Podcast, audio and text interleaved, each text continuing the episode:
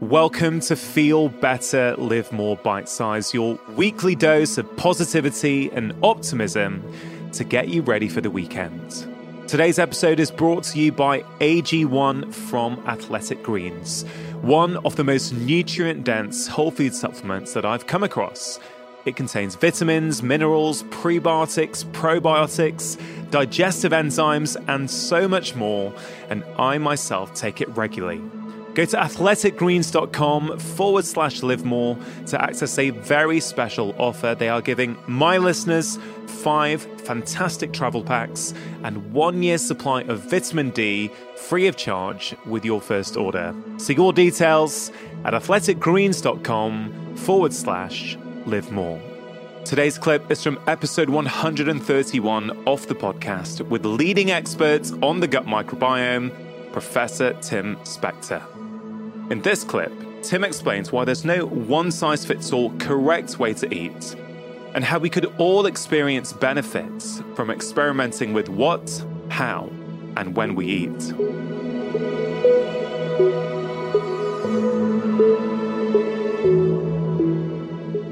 The science is now telling some of us what we already knew.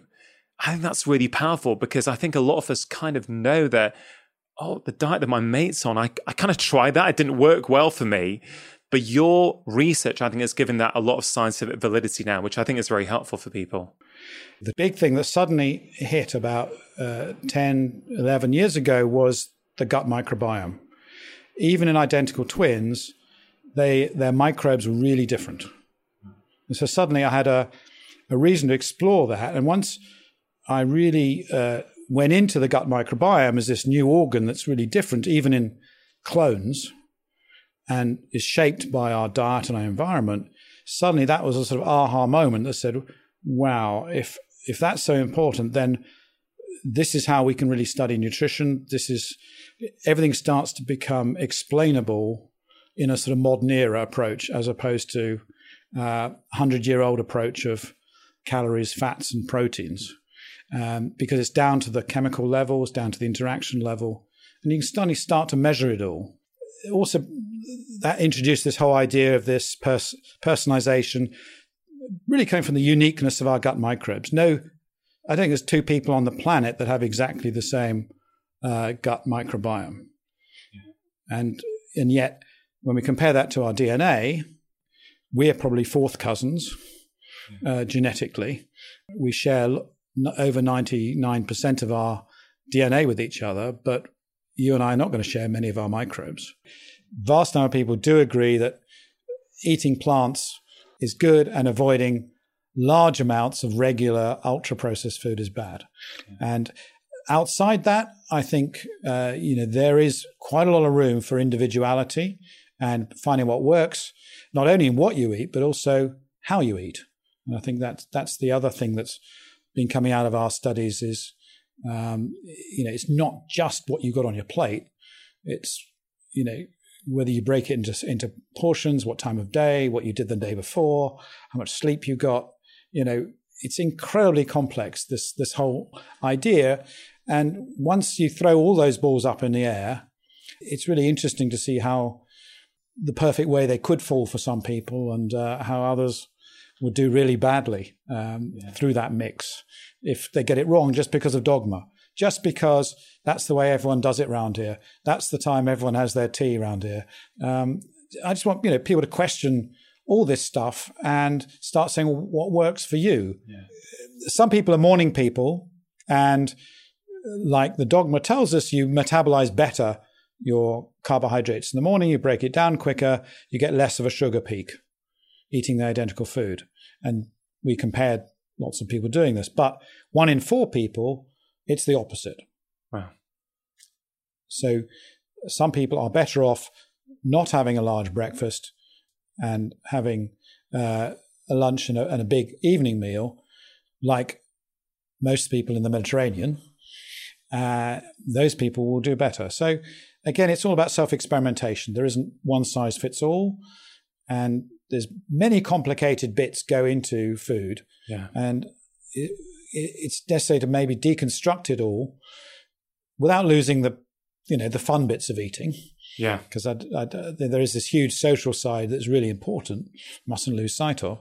I think the main thing for me is if I sort of, which what I always try and do is try and relay what you're telling me from the science and this kind of cutting edge science that you're involved with. And I'm sort of trying to relay it to what I've seen with my own patients. Go, well, how does that marry up with what I've seen? It, it really fits so beautifully that, first of all, everyone's different.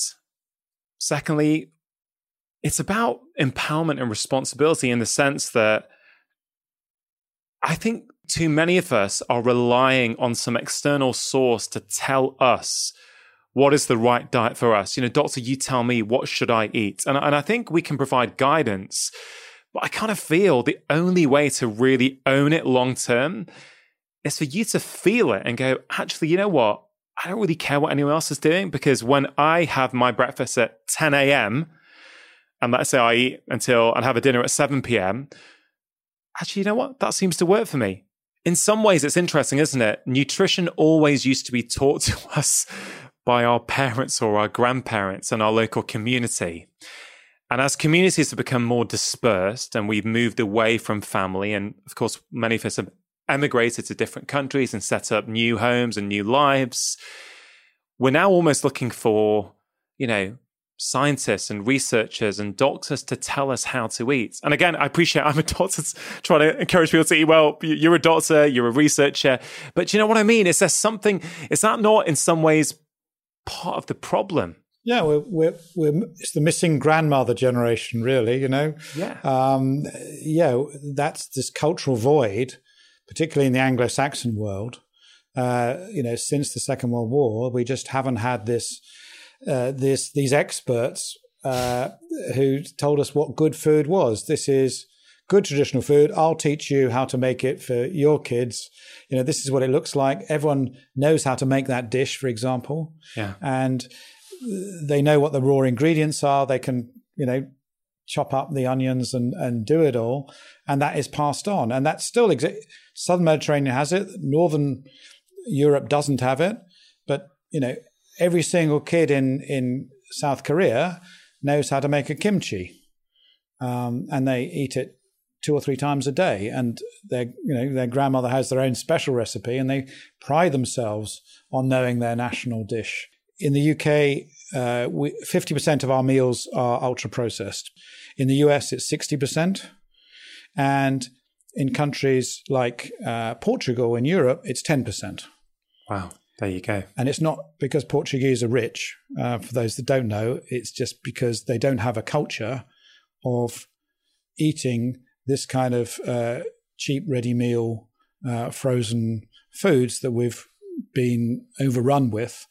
And it's no surprise that in Europe, you know, we are the fattest, and in the world, the US are the fattest. It's, it's direct correlation. Yeah, I mean, you could almost just that stat there with in Portugal, 10% of their food comes from ultra processed food. That could almost cut right through all the dietary tribal wars right there in the sense that is it carbs v fat v protein that's the issue? or actually, is it simply that the food that you are eating, let's make it minimally processed? Let's actually make it more close to its natural state. You know, it, it, it's hard for me to draw any other conclusion. As I get in certain instances, you can play around with macronutrients and get a good outcome. I, I, get that. I've done that before with patients, but but by and large, I'm not sure if we're we're going down the right road there. The billion dollar food companies that have been setting the, the agenda about research have have managed to avoid any decent studies comparing uh, junk foods against normal foods, and they've continued to fund all this work about low calorie products, low fat products, and kept these in the guidelines without ever talking about this other sort of element in the room. And they've had this vested interest in doing this, and that's why we're we're deluded into making having ridiculous TV programs about calorie counting and uh, the dangers of fats and and and this obsession on our labels which most people don't understand anyway, which detract yeah. again from the quality. It really strikes me that what you're advocating using the very latest science is actually a back to basics approach. It's kind of saying eat food that's been around, that's kind of been around for a long time, that's kind of natural food, that's as close to nature as possible. Play around with it, figure out which ones work best for you, and then eat more of that. You know, I, I don't mean to reduce down all the, the the incredible work you're doing, but but actually, I think that's a really empowering message. I mean, would you agree with that? Yeah, with a caveat that I think I what I believe in is diversity and range of foods. Yeah. So one of the reasons I don't like people saying fish is a wonder food is that some people have sort of fish twice a day and means they don't get many of the other stuff yeah. because they're like the people who like carnivore diets, you know, fill their plates with with meat. Uh, there's no space for anything else. Or the obsessional uh, vegan who just has uh, three types of kale. Um, any anyone who, who who tries to reduce things down to a few superfoods is denying themselves the diversity of plants that is really at the core of what I think is good advice. That we need to be having a much bigger range of foods, uh, both for taste, texture, the planet, um, but also for our gut microbes, because you know, to get your maximum diversity of gut microbes, which is gives you the greatest health for your immune system and your brain and all the chemicals they can produce, you should be having around 30 species of plant a week. And so as long as you stick to that, that can be back to basics, but keep it diverse. Do not get diverted down some narrow tunnel of propaganda or religious fanaticism about a particular range of foods, or this is super this or super that, or I'm only going for these B vitamins, or I'm only doing this. This reductionist nonsense is the new technology is making mockery of that. We're incredibly complicated chemical factories. Our, our microbes are chemical factories you know, we've got 26, we've got 20,000 genes, 26,000 different chemicals in food we we're producing, you know, we have thousands of species producing. We'd have uh, thousands of genes, and it, all of these are interacting. And so, all our knowledge so far has been so reductionist, picking one vitamin, one nutrient, one of this, and everyone thinks they're an expert because oh, do you realize that you know how much phosphate is, is in a carrot, and you know. And people often catching me out because I I've got no clue about you know because I, I, have got no interest in that because I'm interested in the fact that, you know, a carrot has 600 different chemicals. Yeah. And I, we don't know yet. Half of it, even probably it. more than half of it. We do yeah. know that if we just took one of them and put it into a vitamin, uh, made that in a factory in China, and said this is, you know, carrot vitamin, uh, I could make a lot of money on it. But it wouldn't be the same as eating carrots. Yeah. I'd love you to think about some really practical tips that people can think about now at the end of our conversation. They can think about applying them into their own life immediately to start improving the way that they feel. First thing is to realize that everyone's unique.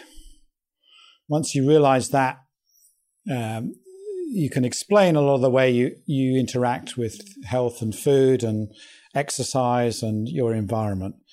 And you be free to, to self experiment. And I want everyone to get out there and realize the amazing amounts of good, interesting foods are out there. And it's really important that people remain fascinated about food and enjoy it because it's, it's incredibly powerful bonding human experience eating. So I want people to experiment, try some new dishes you've never tried before. Um, try going for a week without meat. Try doing things in a different way. The important thing to realize is that if you can start to think of everything you put into your body is important, not just for the pleasure it gives you immediately, your metabolic responses, but also uh, you're feeding your aquarium, if you like, or your, your tank of gut microbes. Uh, and they can produce chemicals to make you feel happy and relaxed and try and find that, that right balance. And it can take all of your life to find that, but uh, if you can do it in a way that's fun and enjoyable, then that's the most important thing. Hope you enjoyed that bite sized clip. Do spread the love by sharing this episode with your friends and family.